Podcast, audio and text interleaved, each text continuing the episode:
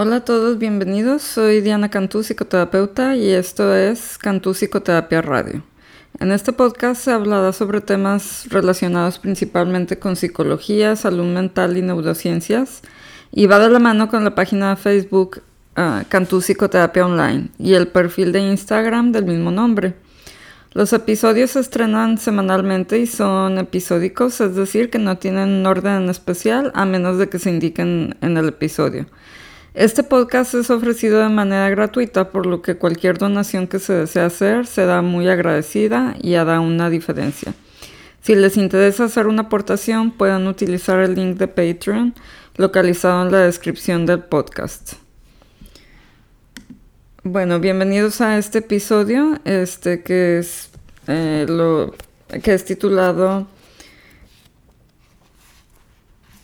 cómo liberarse del pasado para vivir en el presente. Y es eh, la sexta semana del programa de meditación que es descrito en el libro de Mindfulness, un plan de ocho semanas para encontrar paz en un mundo frenético, de Mark Williams y Danny Penman. Bueno, primero eh, voy a empezar con un relato de un caso y después este pues voy a explicar más de lo que se trata esta semana de meditación. Carla estaba sentada en silencio. Su psicólogo estaba sentado a su lado, también en silencio. Afuera, en el pasillo del hospital, el ruido era incesante. Carla había sido ingresada 24 horas antes después de tomarse una sobredosis de sus antidepresivos.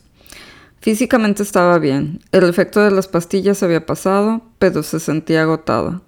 Además estaba avergonzada y enfadada consigo misma. Deseaba no haberlo hecho, estaba muy triste y se sentía muy sola.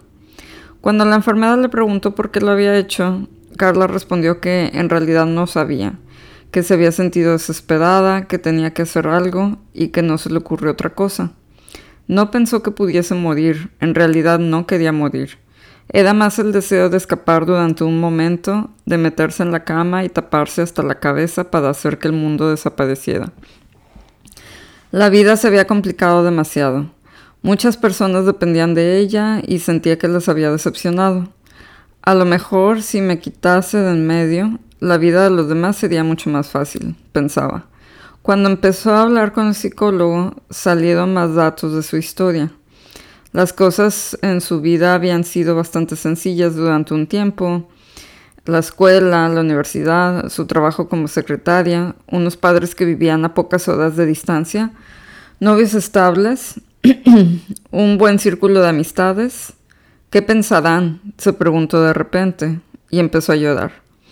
La vida de Carla había dado un vuelco 18 meses atrás, cuando tuvo un accidente de auto que ella consideraba culpa suya a pesar de que la compañía de seguros decidió que la responsabilidad era compartida al 50%. Ninguno de los ocupantes de los dos vehículos resultó herido, pero para Carla las heridas estaban en su mente. Llevaba a su sobrina de seis años, la hija de su hermana, al centro comercial.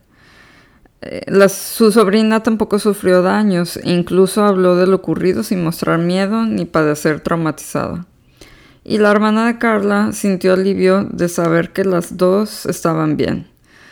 Pero Carla fue incapaz de perdonarse. Repetía el accidente en su cabeza una y otra vez. Y si Ana, su sobrina, no hubiese llevado el cinturón, sí lo llevaba puesto. Y si el otro coche hubiese ido más rápido, no había sido el caso. Y si Ana hubiera resultado herida, incluso muerta, tampoco había pasado. La mente de Carla estaba haciendo lo que las mentes hacen muchas veces, crear escenarios imaginarios que acaban siendo adhesivos. Por mucho que lo intentase, era incapaz de sacarlos de su mente. Se dio cuenta de que dedicaba más tiempo a esos pensamientos que a los hechos reales. Había desarrollado lo que se conoce como trastorno de estrés postraumático y además estaba deprimida siempre cansada y con el ánimo por los suelos. La alegría había desaparecido de su vida, había perdido el interés por las cosas que antes hacía con más ganas. Todos esos sentimientos acabaron por acumularse en un estado mental que solo podía describirse como dolor mental prolongado. Carla alternaba sentimientos de vacío y desesperación por un lado, con la sensación de confusión por el otro. Pensaba menos en el episodio, pero más en el sufrimiento mental en sí mismo. Sus pensamientos giraban sin parar en torno a los temas que experimenta cualquier persona inmersa en ese dolor. Eh, ejemplos de estos pensamientos de sufrimiento mental y que son pensamientos que no paran son los siguientes. No puedo hacer nada, me estoy derrumbando, no tengo futuro, estoy completamente derrotado. He perdido algo que no volveré a encontrar nunca. Ya no soy quien era, no valgo nada, soy una carga para los demás. Algo en mi vida ha quedado dañado para siempre. No le encuentro significado a mi vida Estoy completamente indefenso. El dolor no va a desaparecer nunca. La historia de Carla ilustra en una manera muy directa cómo algunos de los estados de la mente nos pueden atrapar. En muchas maneras sutiles encontramos que no nos podemos perdonar a, nosotros mismos por cosas que pudimos haber hecho o que no hicimos en el pasado. Y cargamos el peso muerto de nuestros errores, eh, asuntos sin concluir, dificultades en relaciones, eh, discusiones sin resolver, ambiciones que no se cumplieron mm, acerca de nosotros o de los demás. La dificultad de dejar ir el pasado y el estar pensando acerca de las cosas que hicimos o que no hicimos o que pasaron, no pasaron, y preocuparse acerca de las cosas que todavía no, no han pasado. No puedes eh, desenganchar a la mente de sus propias metas e imaginaciones. Un estado que ha sido llamado como enganche doloroso.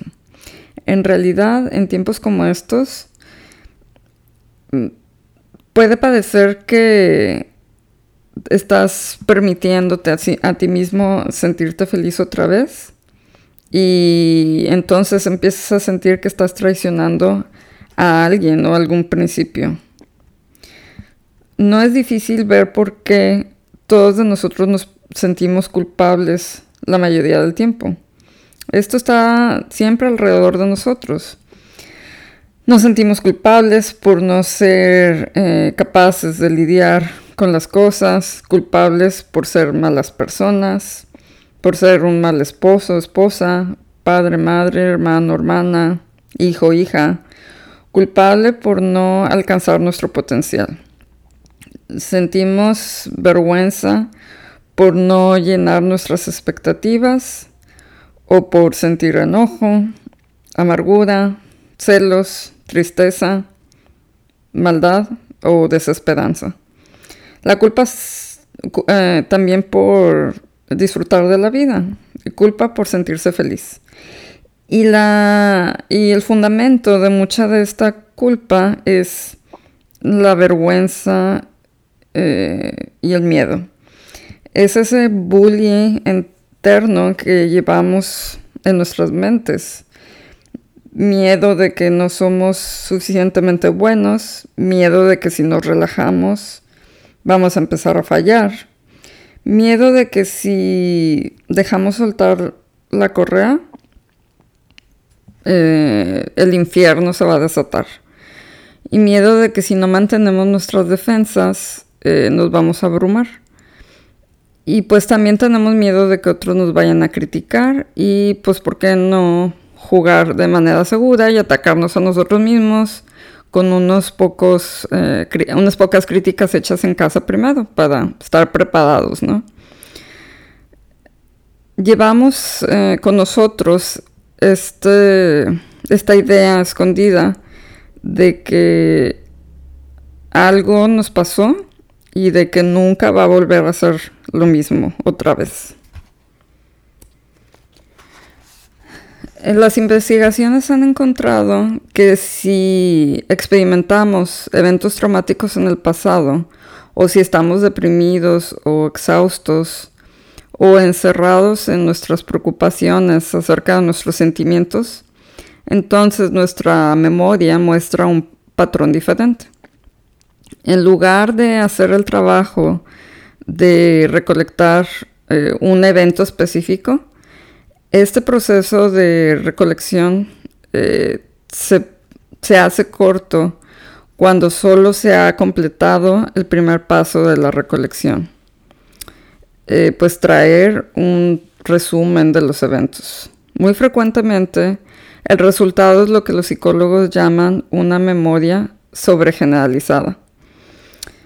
Las investigaciones eh, conducidas por el equipo de, de los psicólogos, bueno, de los especialistas de este libro en Oxford y en otros laboratorios alrededor del mundo, ha descubierto que este patrón es muy común para algunas personas, particularmente para aquellos que están muy cansados eh, para pensar de manera eh, así coherente y que están más propensos a la depresión o aquellos con hechos traumáticos en sus vidas.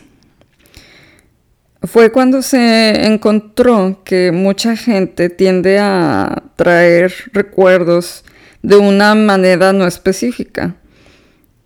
Y mientras más dificultad tienen en dejar ir el pasado y más afectados se ven por las cosas que están sucediendo bueno, que ellos consideran que están sucediendo mal en sus vidas en el presente y, pues tienen más dificultad para reconstruir sus vidas otra vez después de algún, alguna molestia.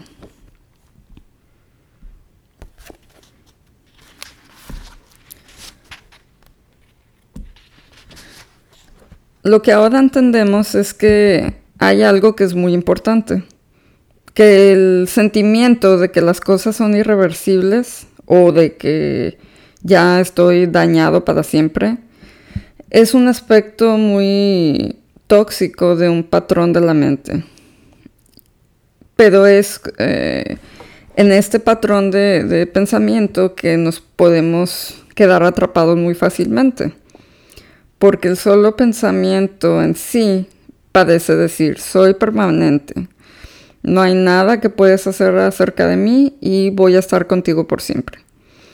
Este sentido de permanencia eh, surge de una tendencia de estar atrapado en el pasado, eh, recordando los eventos de una manera sobregeneralizada. Y una vez que nuestros recuerdos son sobregeneralizados, no podemos volver a las partes específicas de lo que realmente pasó, eh, bueno, sucedió en el pasado.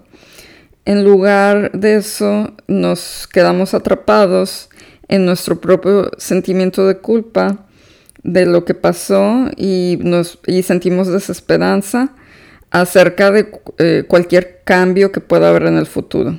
Se siente permanente. Pero la buena noticia es que en realidad es temporal. A pesar de la propaganda que representa, sí se puede cambiar. Eh, mindfulness o la atención plena nos libera de la trampa de la sobregeneralización. Si has eh, seguido las meditaciones hasta ahora, puedes haber eh, empezado a experimentar esto por ti mismo, aceptar las culpas y los miedos del pasado verlos como hojas en el viento puede comenzar a darte un respiro. Puedes encontrar oasis de paz en tu vida.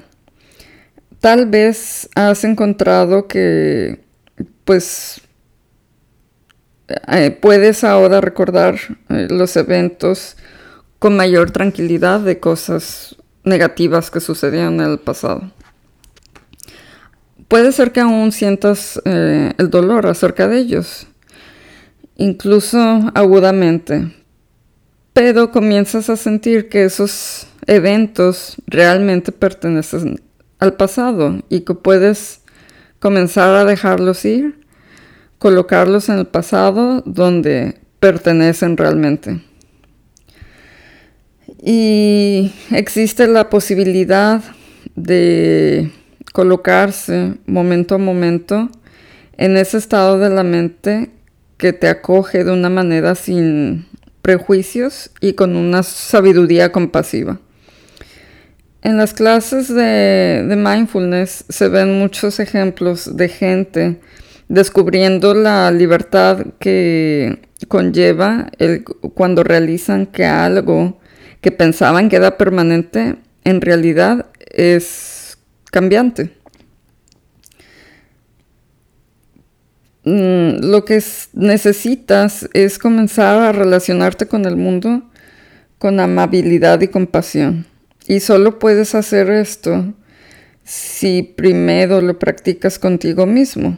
Aceptarte a ti mismo con un mayor respeto, respeto, honor y amor.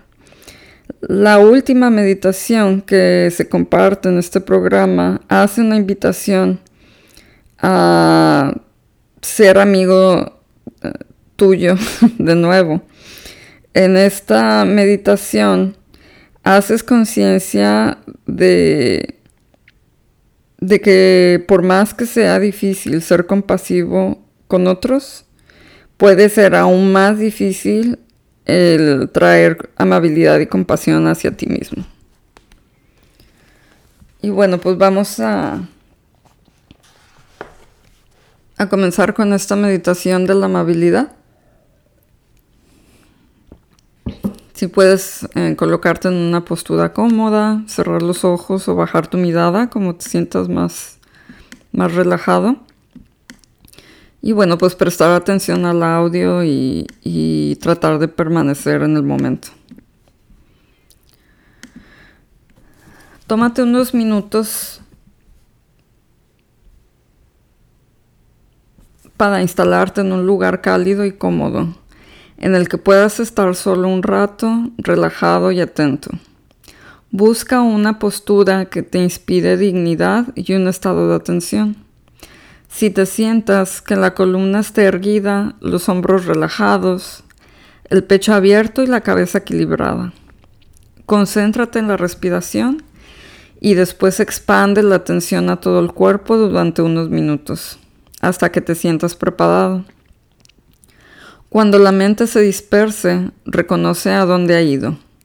Recuerda que ahora tienes una opción, acompañarla de regreso al punto en el que querías concentrarte o dejar que tu atención pase a todo el cuerpo para explorar dónde estás experimentando el problema o la preocupación. No dudes en recurrir a las meditaciones anteriores como preparación para esta. Cuando estés listo, recuerda alguna o todas estas frases. Cámbialas si lo prefieres para que conecten contigo y se conviertan en tu propia puerta de entrada o una profunda sensación de amabilidad hacia ti mismo. Las frases son las siguientes. Que me sienta libre de sufrimiento, que sea tan feliz y sano como sea posible, que tenga paz de espíritu. Tómate tu tiempo para imaginar que cada frase es una piedra que arrojas a un pozo muy profundo. Las lanzas de una en una y después escuchas las posibles reacciones en forma de pensamientos, sentimientos, reacciones corporales o impulsos para actuar. No es necesario juzgar lo que se presente. Esto es para ti. Si te resulta difícil despertar el sentimiento de amabilidad hacia ti mismo, recuerda a alguna persona o incluso una mascota que te haya amado o te ame incondicionalmente. Cuando tengas muy claro el sentido de su amor hacia ti, prueba, prueba a ofrecerte ese amor a ti mismo. Que me sienta libre de sufrimiento, que sea tan feliz y sano como me sea posible, que tenga paz de espíritu. Quédate en este paso todo el tiempo que quieras antes de pasar al siguiente.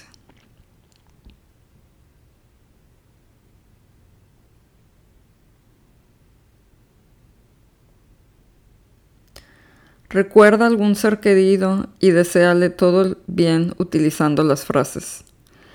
Que se sienta libre de sufrimiento, que sea tan feliz y sano como le sea posible, que tenga paz de espíritu. Una vez más, percibe qué sientes en tu mente y en tu cuerpo mientras piensas en esa persona y le deseas todo el bien. También, una vez más, deja que las reacciones surjan libremente. Tómate tu tiempo. Haz una pausa entre las frases y escúchalas con atención. Respira.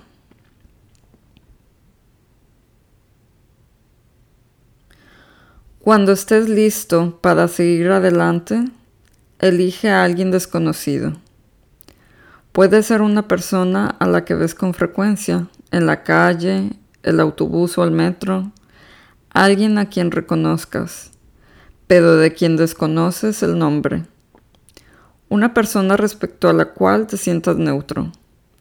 Reconoce que aunque no la conozcas, probablemente también tiene una vida llena de esperanzas y temores como tú. También desea ser feliz como tú. Con esa persona en el corazón y en la mente, repite las frases y deséale todo el bien. Que se sienta libre de sufrimiento, que sea tan feliz y sano como le sea posible, que tenga paz de espíritu.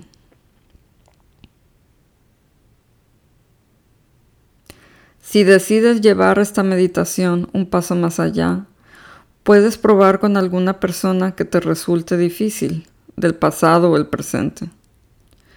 No tiene que ser la persona más difícil de tu vida, pero sea quien sea, permítele estar plenamente en tu corazón y tu mente. Reconoce que también desea ser feliz y no sufrir. Repite las frases. Que se sienta libre de sufrimiento. Que sea tan feliz y sano como le sea posible. Que tenga paz de espíritu.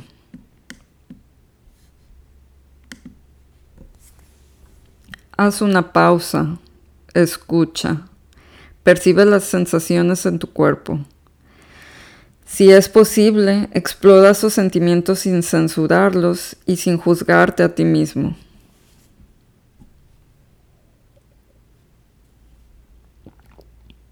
Recuerda que si en algún momento te sientes superado o arrastrado por sentimientos o pensamientos intensos, puedes regresar a la respiración en el cuerpo para volver al momento presente y siempre tratándote con amabilidad.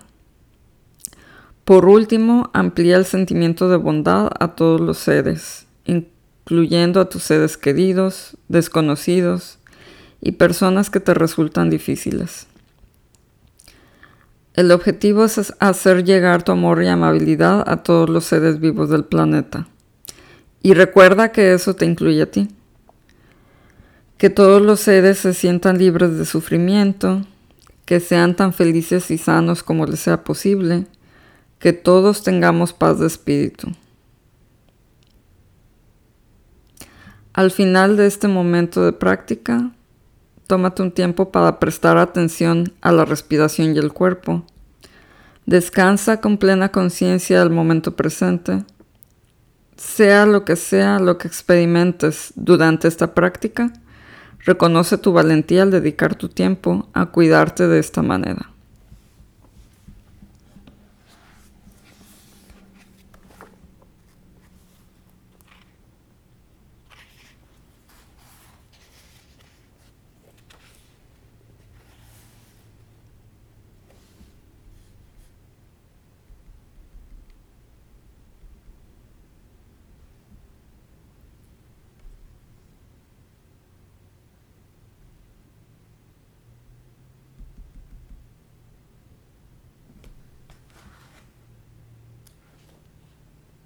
Bueno, puedes comenzar a abrir tus ojos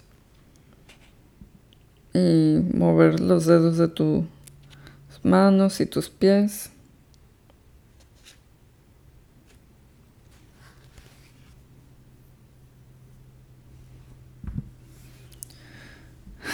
Y bueno, aunque frecuentemente hablamos de tener empatía por otros, es también igualmente importante estar abiertos a recibirla nosotros mismos. Eh, generalmente tenemos poca empatía por nuestros propios pensamientos y sentimientos.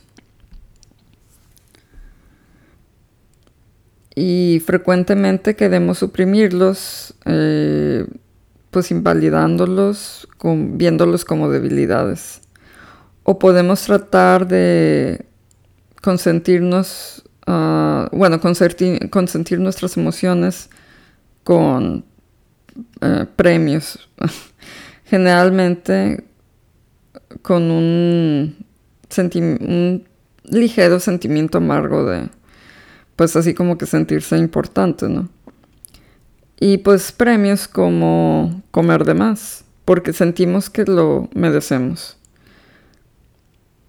pero puede ser eh, de más ayuda imaginar que nuestros sentimientos y pensamientos más profundos no desean estos premios ni tampoco que los invaliden. Solamente quieren ser escuchados y entendidos. Y entonces podemos tratar de visualizarlos como de la manera en que nos relacionamos con un bebé que está ayudando inconsolablemente. A veces, una vez que hemos intentado hacer todo lo que podemos, lo único que queda por hacer es uh, acunarlo en los brazos con calidez y compasión y solamente estar ahí. No tenemos que hacer nada más más que estar ahí. Algunas personas creen que es un poco egoísta el comenzar enfocándonos en nosotros mismos en la meditación, más que tratar de cultivar la amabilidad por otros.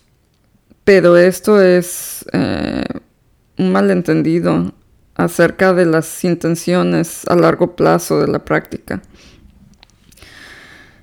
Al llevar eh, acabo, bueno, al tomarse un tiempo cultivando la amistad hacia uno mismo, gradualmente se van disolviendo las fuerzas negativas de miedo y culpa dentro de nosotros.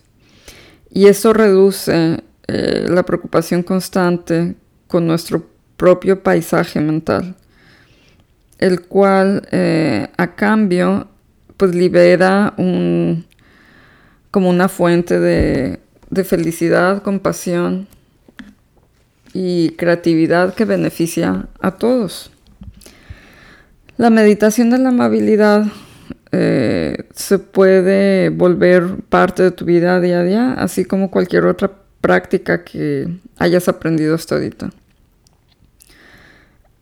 Puedes tratar de ver hasta dónde eres capaz de infundir más empatía en tu vida por otros.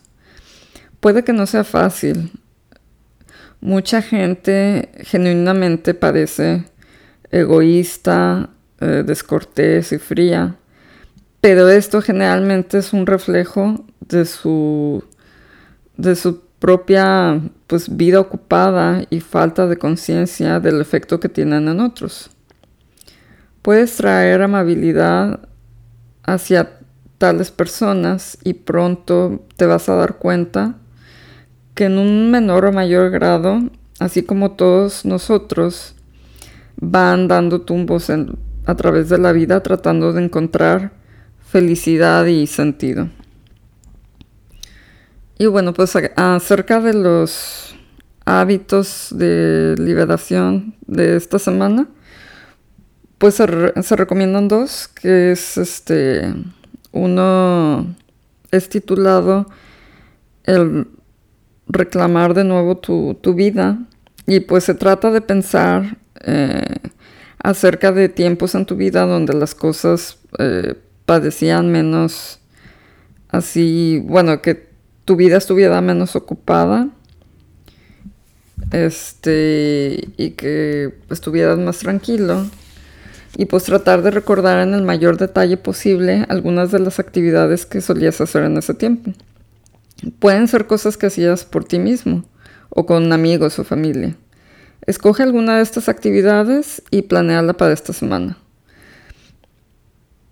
Eh, recuerda que solamente es importante que debe ser algo que te conecte de nuevo con esa parte de tu vida anterior que habías olvidado, de cuando te sentías bien realizando dicha actividad.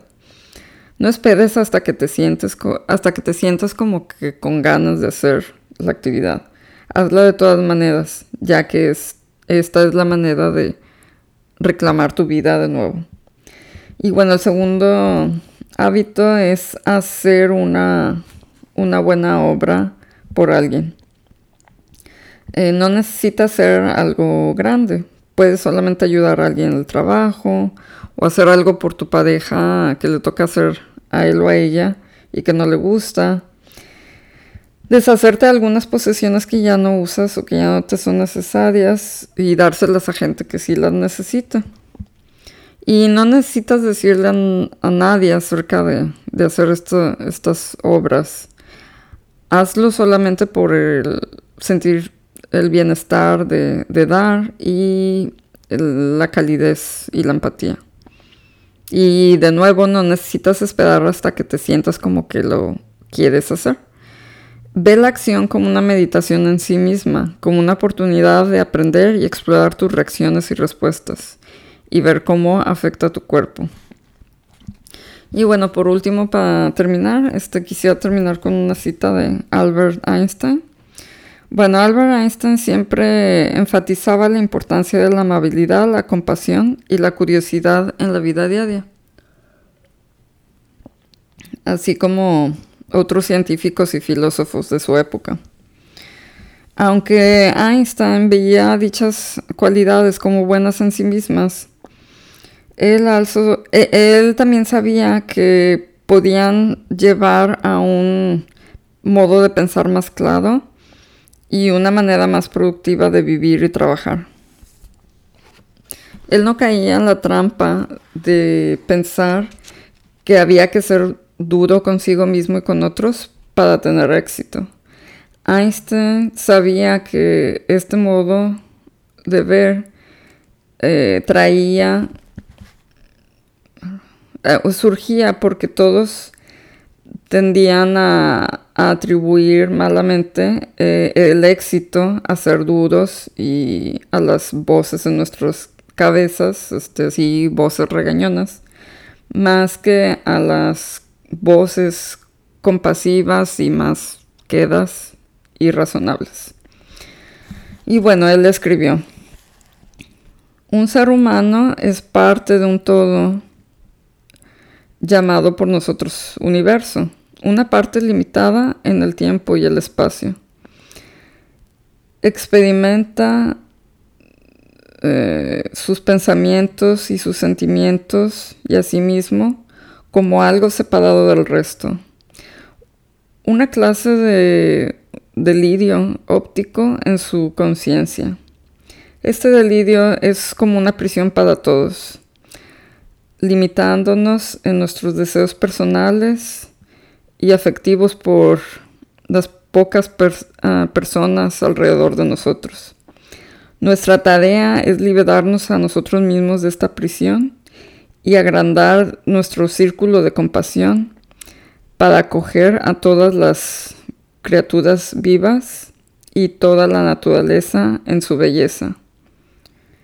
Nadie es capaz de alcanzar esto por completo, pero tan solo el hecho de querer hacerlo y de querer lograr esto es parte de la liberación y es el fundamento para una seguridad interna. Y bueno, pues aquí terminamos, uh, termino con este capítulo. Espero que les haya gustado. De nuevo, cualquier duda, comentario, este, son bienvenidos a mi email dianacantú.com y pues los invito a suscribirse al, al podcast y eh, dejar una calificación, una reseña. Y bueno, pues espero que lo hayan disfrutado. Muchas gracias por su atención y su tiempo. Que tengan bonita semana.